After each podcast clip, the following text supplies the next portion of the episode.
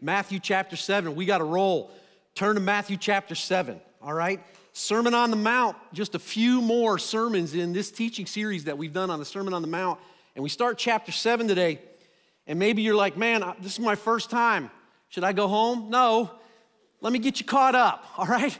Sermon on the Mount, one writer says it like this. In Matthew chapter five through seven, the Sermon on the Mount is wisdom from God, inviting us through faith to reorient our values, visions, and habits from external righteousness to wholeheartedness toward God. If you've been here, that's hopefully what you're moving from, just an external righteousness to a wholeheartedness for God. No one can do that perfectly. None of us can perform the vision of the sermon perfectly except Jesus. That would be the right answer. Only Jesus can. However, that doesn't mean it's irrelevant to our lives, right? The Sermon on the Mount is not irrelevant to our lives. This writer finishes by saying, by faith and through grace, Jesus is inviting us into a practical life of discipleship. And that's what the Sermon on the Mount is. It's this practical life of discipleship. We've talked about the fact, listen, we can't follow Jesus perfectly, but we can follow him truly. And so the Sermon on the Mount reinforces the need for that. And so in chapter six, or in verse nineteen of chapter six through chapter seven, verse twelve, the text we're in today, Jesus is kind of talking about righteousness and right relationships, all right?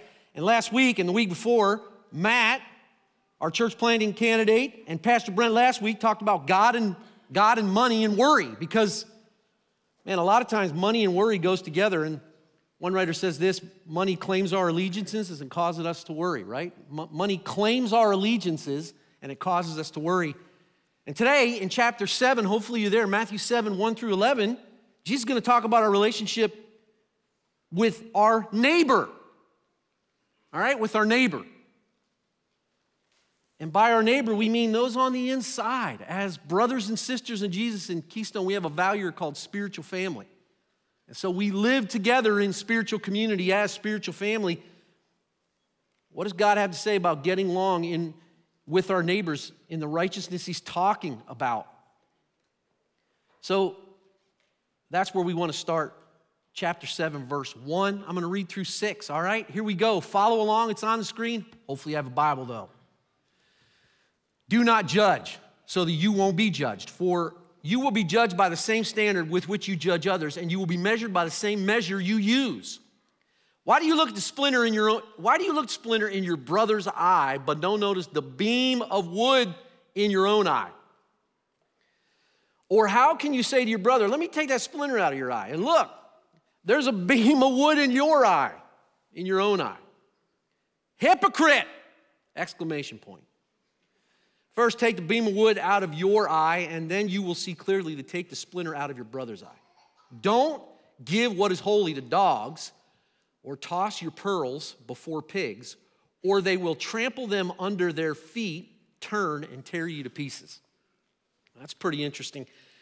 Matthew seven, one through six, and the opening verses, verses one and two, kind of serve, follow along if you have your Bible there, they kind of serve as the, the beginning part of the text that takes us down to verse twelve. So he starts with, don't judge others so you won't be judged. And then Bible scholars tell us the conclusion is the famous golden rule in verse twelve. You're like, the golden rule's in the Bible? Yes. twelve, therefore, whatever you want others to do for you, do, do also the same for them, for this is the law and the prophets. So verse one and verse twelve kind of form a nice bookmark in this section about how we should get along with our neighbor.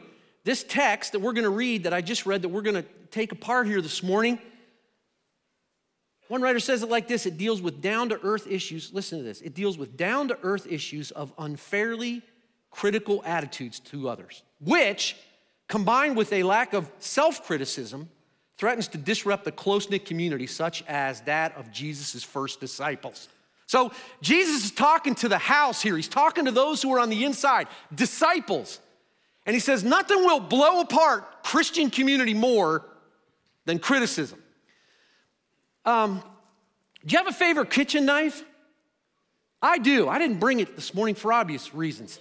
But I, I do. We actually got a new one this Christmas from my in-laws. And uh, made in the U S A, I love that knife. Uh, but if you came to my house and Maybe you would ask, like, can I see your kitchen knives? Maybe you wouldn't, I don't know. But I would show that knife to you. However, if you came in like you brought your family, you have kids maybe, you came and the kids are out, and I have it sitting out, you'd be like, can we put the knife away? I'd be like, oh, I love that knife. So it's, you know, it's kind of a piece. I, but that, you would be like, I'm never going back to Fry's house. He leaves knives laying around. Why do I bring that up? Because a knife can be a tool or a weapon, right? I love that knife not because it's a weapon. If that's the case, I have problems. But as a tool, it's very normal. Criticism can be a weapon. You ever, you ever had criticism weaponized against you? In your marriage? In your connection group? In a relationship with a brother or sister in Christ? I have. I've used the knife before as a weapon. So Jesus, here's what Jesus is going to tell you. This is what Jesus is asking us to think about. Look, look at verse six. I got a lot I want to say. Look at verse six. Notice what he says. Don't, you should underline part of this. Um, don't give this phrase right here, what is holy. See that? Underline that. If not in your Bible, in your mind. What? We have something holy. We have the Word of God in spiritual community. And we, we can't use God's Word. Bible says it's a sword, right? We can't use it as a weapon when we criticize one another. We can use it as a tool. We can use it constructively. You ever been criticized constructively? I have. Man, there's nothing better for me. But man, sometimes we criticize destructively. We use the knife the wrong way. How, how, how are you using the knife of holy things? How do you handle it when you criticize someone? We have what is holy. Second Corinthians four seven says, now we have this treasure in jars of clay. Any jars of clay fans out there? If you know, you know. Yes, let's get together with some C Ds after. Right. Uh, we have this treasure in jars of clay. What does he mean? The treasure, it's gospel. The Bible, in some ways we could say. The treasure is the spiritual things we have that God has given us to, to help each other. We have this treasure in jars of clay. That's what we are, jars of clay. Good morning. We're a pot. We're a piece of pottery. But we have this inestimable treasure in the Word of God to use, to help each other, to criticize each other constructively. But it can be destructive sometimes, can't it?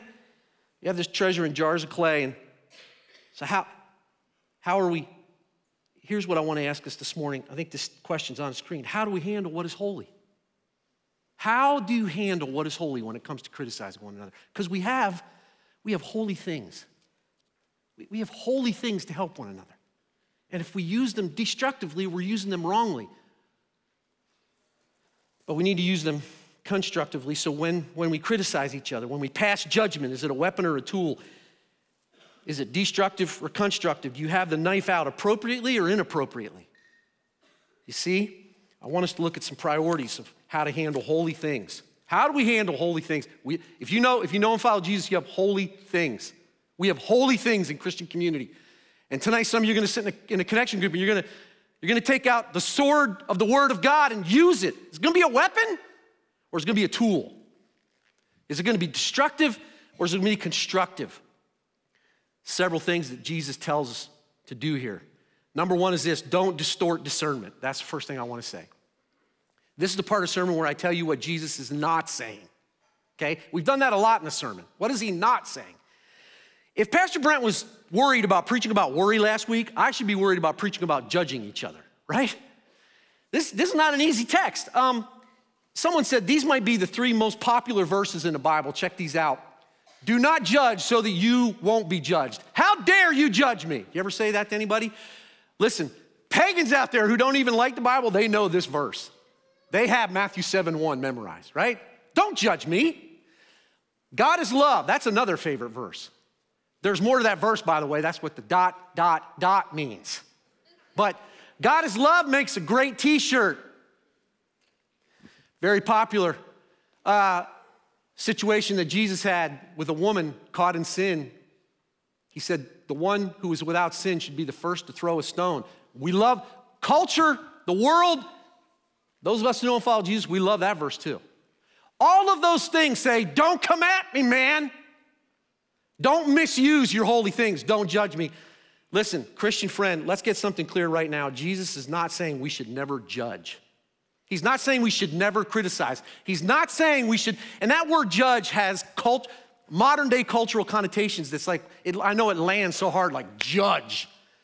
What he's saying though is, it doesn't mean as Christians we don't use discernment. And I think as Christians, here, here's a good, here, here's a good reminder we need. We can't just throw out the window looking at our culture and critiquing it and saying, that's wrong.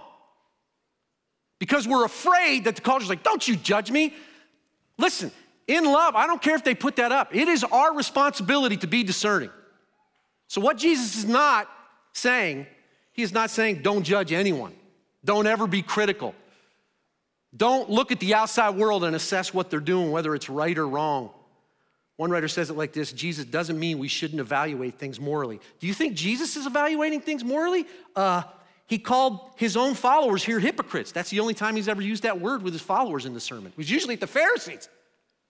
But he's talking to the family and he calls him hypocrites. He also uses the word dogs and pigs, right? I mean, Jesus is very critical here. He's discerning. Don't throw discernment out the window. Christian brothers and sisters, we need to be discerning. Hebrews five fourteen says it like this. I, there's so many places. This is not the sermon, by the way. What Jesus is not saying is not the sermon, but we have to start there about what he is not saying. And he's not saying, as Christians, we shouldn't be critiquing the culture. We shouldn't be criticizing. We shouldn't take the holy things of the Word of God and use them as a tool in the culture to say, hey, you know what God says about that? We should be doing that a lot. Within our family and outside the walls of this church. We shouldn't be afraid of that. Thus saith the Lord, that's King James. We shouldn't be afraid of that. Don't distort discernment. Don't give up. Don't say, well, I can't ever speak into that. You should. Hebrews five fourteen, I forgot. I'll get back here. Solid food is for the mature, for those, look at this, whose senses have been trained to distinguish be- between good and evil. One translation said, whose perceptions are trained by practice. Those who have their powers of discernment trained by constant practice to distinguish good from evil. I put this quote up there from that verse. I've been thinking about this verse all week. What does it look like to have my senses trained to distinguish good from evil? That's who we should be as Christians. You have senses as a Christian. You have holy things. Those holy, the way that God uses these holy things to change your life should help you look at the world and be able to distinguish, well, that's wrong or that's right. Seriously. Wonder how we're doing with that. This isn't the sermon, so I can't spend time here. I know I keep saying that, but sense is trained to distinguish good from evil. I, I put, I've, I've been thinking three things here. When, when, listen, when you discern, when you, when you criticize outside the, the culture, when you, And, and by the way, some of these things we're going to put up here, we'll put them wherever you listen to the sermon, like YouTube or the podcast. We'll, we'll include this if you don't get some of this down and you want it. But when it comes to the way you discern, here's some ways to think about whether or not your senses are trained to discern appropriately. I was thinking about these things. Do you always say, this is what I think, or do you say, this is what the Bible says? You want to know what Matt Fry thinks? I'll tell you all day. Let's go to coffee. I'll sit for an hour and tell you all the things I think. But do you take, do you take the sword of the Word of God, the holy things, and say, hey, do you know what God says about that? And maybe they don't care what God says, but do you take the Word of God? Or is it always, well, this is what I think, well, this is what I heard, or what I read there, or on Facebook? You know what I mean. Listen, if, if our senses are discerned, we're using holy things. Second thing is this, who helps you see your blind spots? If you're always right in your discernment, you should probably be nervous. Well, I know that's wrong. Really? Do you have people around you who say, and you're like, well, I don't, I don't know what my blind spots are. I know, that's why they're blind spots. So maybe it's your spouse, or maybe it's your connection group, or maybe it's that brother in Christ at work, or that sister that you know that can pull you aside and say, hey, listen, you're off, you're off the trail here. Like, what you said there, you, you weaponized that.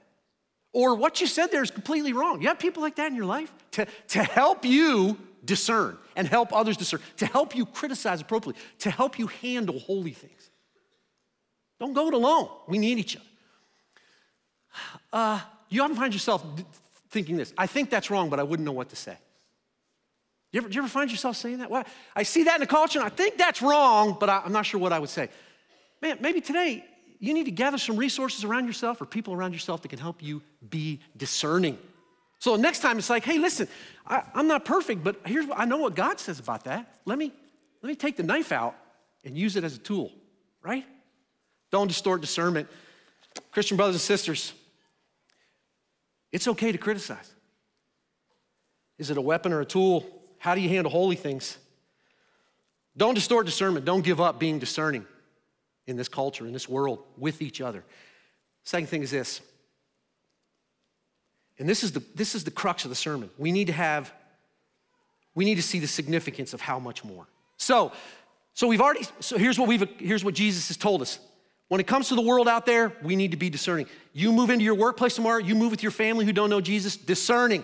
Handle holy things, take the word of God. So this is what the Bible says, this is how I live my life. Je- Jesus said this, be discerning in the culture. But when it comes to those of us in the body of Christ, how do we criticize one another? So that it's constructive and not destructive, so that we're handling holy things well. Here's what Jesus tells us. I think that's helpful. We, we always see the significance of how much more. How much more? I'm gonna get to that. Because you're like, what does that mean? I'm gonna get to it. First Samuel sixteen, seven, humans don't see what the Lord sees, for humans see what is visible, but the Lord sees the heart. And I don't know about you, but sometimes when I read that verse, I act like I'm with the Lord seeing the heart. You ever feel that way? Like you pull that verse out for someone who's got something misconstrued and you say, well, listen, God sees the heart. And you're almost like, God and me see the heart. I don't see the heart the way God sees it. So here's one thing we gotta remember, we're not God. And when it, when it comes to discernment, when it comes to criticizing, if we wanna do it appropriately, if we wanna do it constructively, we have to realize, man, God sees perfectly. We don't see perfectly. We don't see the heart. We see the outside. And so Jesus says, man, we have to think about the significance of what's gonna help us see appropriately, to see truly. And what he gives us in the sermon here is seeing from the perspective of how much more. Notice the beam is significant, but the splinter is less significant. You see that? When we criticize others, by the way, Jesus was a carpenter, so he knows what he's talking about here, right? Carpenters, you're welcome. Uh, When, when, we see, when we see the splinter in someone else's eye, the thing we're criticizing, Jesus says, that's, if we're thinking how much more, that's significant because we always know, I better check my own motives before I criticize that person. Before I jump in and pull the knife out and say, hey, I'm gonna use the knife. Before we do that, we have to realize, man, what's, what's, what I look at in their life and see as significant, what about in my life is much more significant? We often don't answer that, or ask that question, do we? We often go right in. But Jesus says, remember, remember how much more significant the beam is in your own eye. So Jesus has used this how much more argument, and there's a Latin term. Ready for some Latin? I think I have this on the screen. Uh, a fortiori. That's the argument Jesus is using. You can use that on your friends this week, Latin. Say, really smart pastor at my church taught us that. A fortiori. It is, it is the Latin phrase for an argument from the stronger. It's the argument from the stronger. And Jesus has used this throughout the Sermon on the Mount. Um, go back with me, I don't have this on the screen, but look at the birds, Jesus said, in six twenty-six, Pastor Brent's birds. Uh, Consider the lilies, he said in six twenty-eight. What was he doing there? Well, he was, Jesus was showing us that since he cares even for the birds and the lilies, get ready, how much more he's gonna care for us. That's what he said in verse eleven. Uh, that's what he's gonna say in verse eleven in next week's sermon. Uh, if you then who are evil know how to give good gifts to your children, how much more will your Father in heaven give good things to those who know him? So throughout the Sermon on the Mount, Jesus always argues from how much more. Listen, if you're worried and your life is consumed by wealth, Jesus says, stop worrying about that. I took care of the birds. You see the birds flying around. I take care of the lilies. They're here today, they're gone tomorrow. How much more? And so in the same way, Jesus takes this argument of criticism and says, every time you're ready to notice the insignificant splinter in someone else's eye, do you realize how much more significant the beam is in your own eye? Because if you don't, you're gonna pull your favorite knife out and it's gonna be a weapon and it's gonna be destructive. So how much more is the argument Jesus says we have to think about when it comes to criticism. One writer says, in response to God's over, it is in God's response to Sorry, it is in response to God's overwhelming mercy that we renounce the habit of harshly judging others. How much more? There's a splinter in someone's eye, and man, I am ready to go full bore. Open the Old Testament wrath on him. Jesus says, wait a second. You know how, you know how generous I've been with you?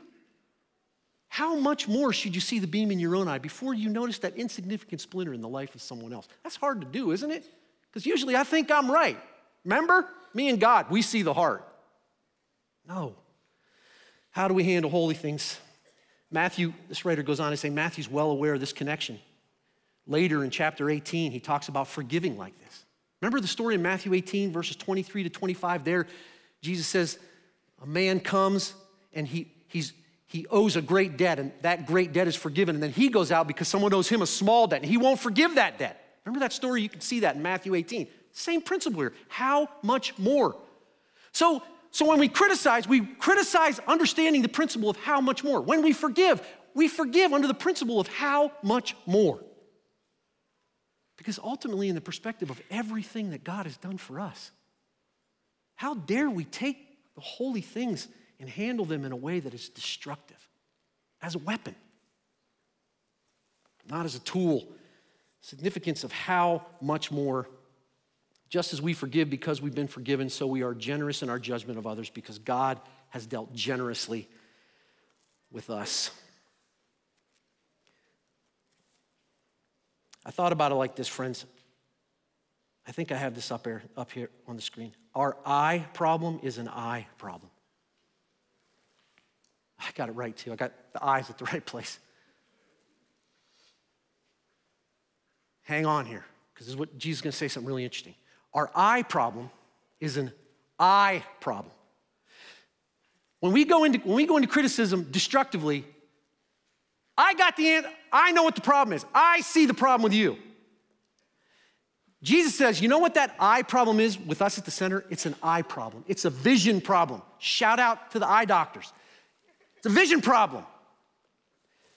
Jesus, for whatever reason, loves talking about the eye in the Sermon on the Mount. Uh, I don't think this is on the screen, but this is back, back in Matt Mabry's sermon, six twenty-two and twenty-three. The eye, see? Another, another eye illustration. The eye is the lamp of the body. If your eye is healthy, your whole body will be full of light. But if your eye is bad, your body will be full of darkness. So if the light within you is darkness, how deep is that darkness? Back there, Jesus said, if you, if you have a problem with money, it's an I problem. You're not seeing things the way you need to see them. Here, he's talking about criticism, and Jesus says, hey, I'd like to talk about eyes again. I'd like to talk about vision. Sometimes you look at a splinter in a brother or sister's life, and you don't see the beam in your own eye. You've got a vision problem. The, and it's like, here's what you need to know, and you take the holy things and you use them as a weapon and not a tool. That's an I problem. It's because of what we're seeing and because of what we're not seeing. Um, I have this on the screen. Here's why this is so important. Here's why this I thing is so important. This is Matthew twenty, verse fifteen. This is a story where Jesus tells a parable about a bunch of people who came to work in a vineyard. And some guys came early in the morning. They worked all day. And some guys came right at the end of the day, like the last two hours before work. They worked like two hours. It's time for everybody to get paid. At the end of the day, horn goes off. Everybody's going home, punching out. The master's there, and he's paying, and he pays everybody the same. How do you think the guys who start at the beginning of the day feel? Like, you gotta be kidding me. Jesus uses that parable to talk about what a generous God, what a generous God God is.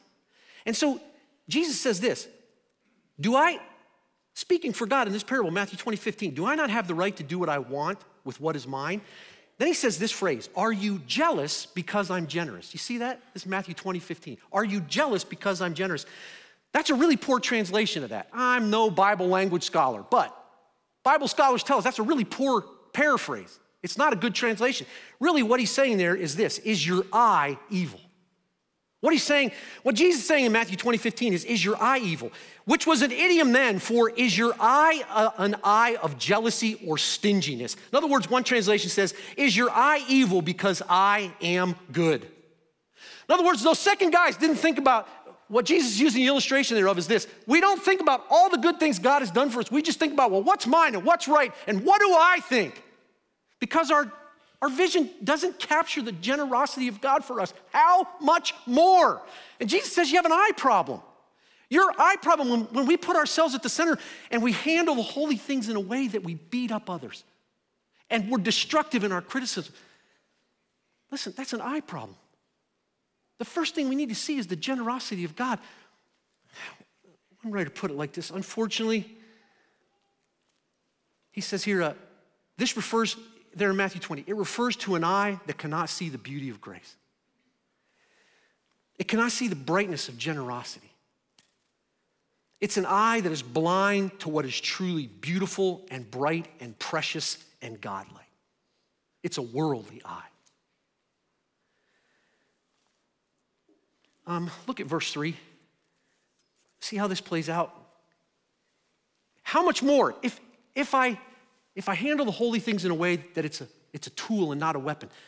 In my mind, I'm thinking, how much more? God, there's a splinter in my brother's eye, but in my sister's eye, but how much more is the beam in my own eye?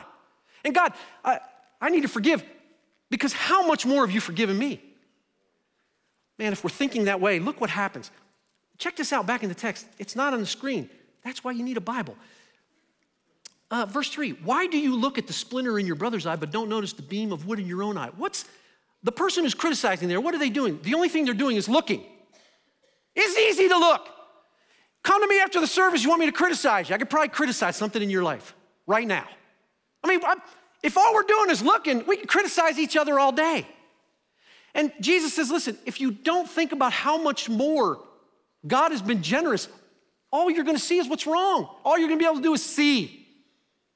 But if you truly understand how much more God has done for you in forgiveness, in being generous to us, in not judging us, look what happens, because look what happens in verse six or uh, verse five when he sees. He says, hypocrite. Here's, here, if you get your eyes fixed, if you get your vision right, if you see how much more, notice, first, take the beam of wood out of your own eye. And then you'll be, you will see clearly to do what? To take the splinter out of your brother's eye. It's not that we should never criticize each other. A lot of people are just like, never criticize. That's not what he's talking about among the Christian family either. We should criticize, but friends, the first thing we do when we understand how we stand before God, that he has been a generous judge, he's been so good to me, how much more? Then, instead of just seeing and criticizing, we can actually see the splinter in someone else's eye and say, hey, listen, I know what God's done for me, let me help you with that. And our criticism becomes, becomes a tool. And not a weapon. How's your criticism? Listen, if you're at the center of, well, you're wrong and that's wrong and your eye problem is an eye problem. And Jesus says we need to have a vision for how much more. See clearly to help one another. The stare to find fault, one writer said this, I love it. The stare to find fault becomes the genuinely friendly eye of a brother or sister who is a servant. That's how we want to criticize. Listen, I'm going to fly on these. You can't take these down, but this has been so helpful to me. Again, you can get these wherever you listen to sermon. Let me help you practically. How do you do this? How, how do you cultivate the right vision in your life? Next time you want to criticize, ask these things. Do I have the facts straight? I have a verse to go with them because the Word of God. I didn't make this up, by the way. It's really good. It's way above me. Is my attitude right? You look at these verses up, this is where you run into trouble. Um, is my timing right? Should I let love cover this? Have I prayed for God's help? Are my planned words loving? Try that on.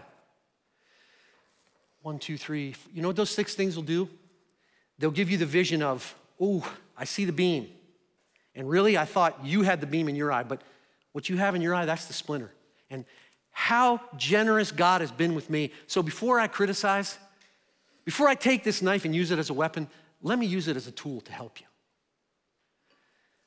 Friends, our eye problem, when we put ourselves at the center of destructive criticism, it's an, that eye problem is an E Y E problem.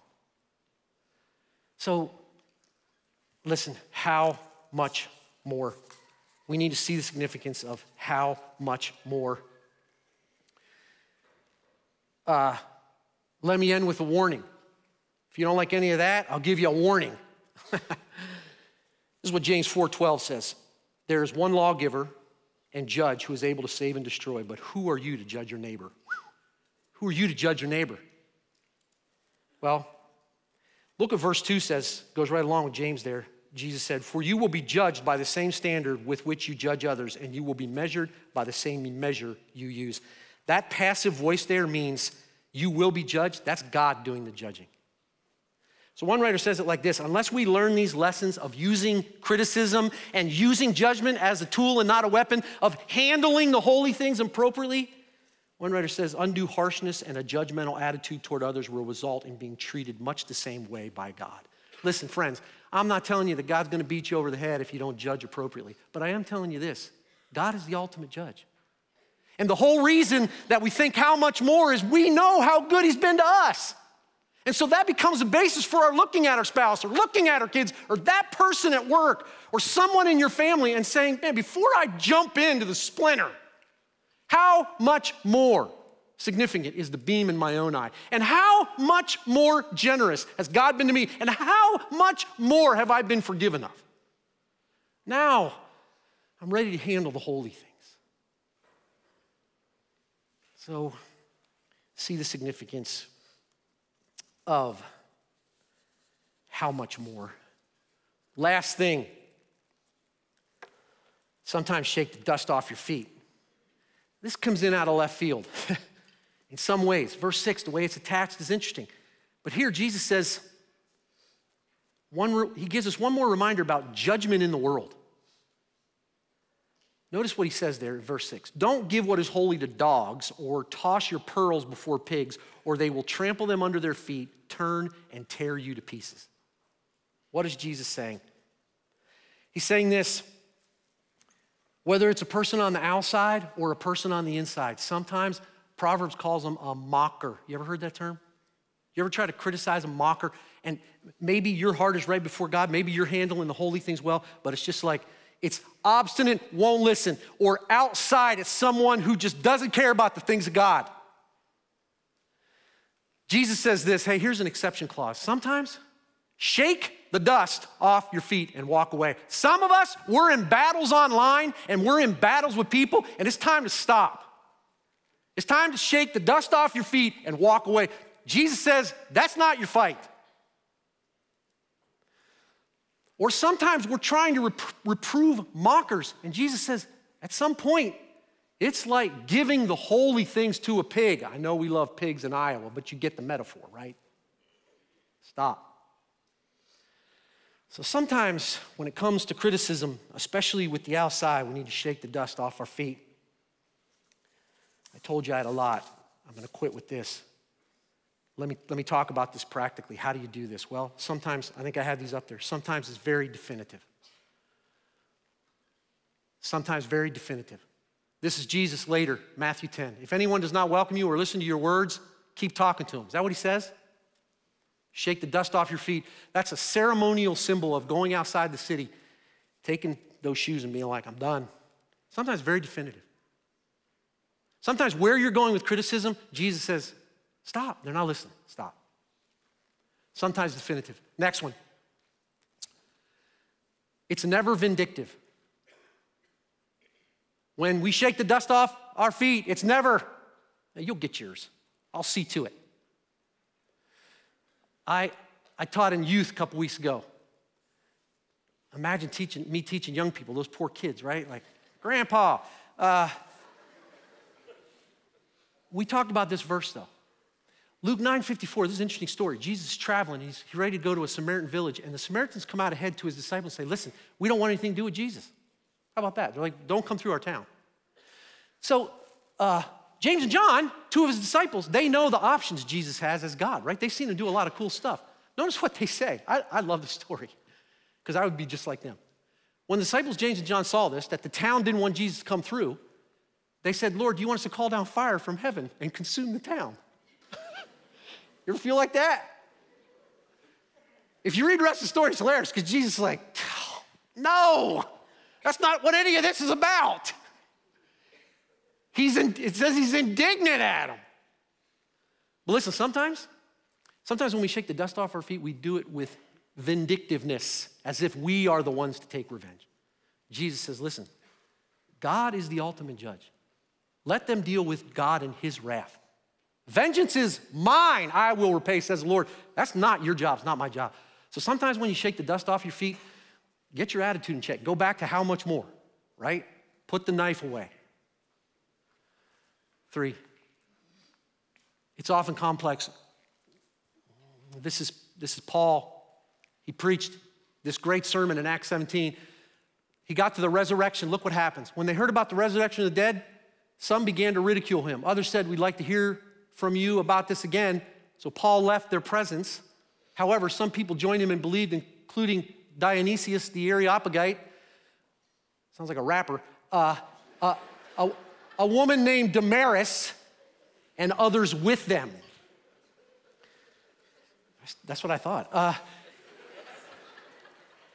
Listen, shaking the dust off your feet, sometimes it's complex.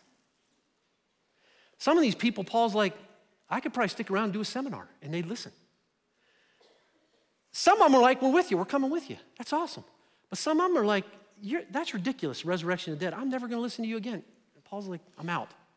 It's complicated sometimes, right? Some of you got people in your own family, it's like, you talk to them in different ways when it comes to, when it comes to criticizing. When it comes to handling holy things.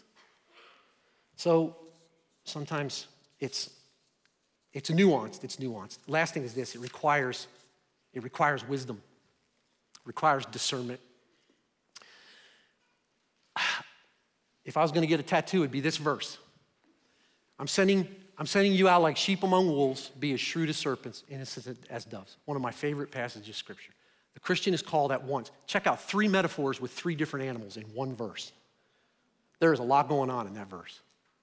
Sometimes Jesus says, be like a sheep to the slaughter.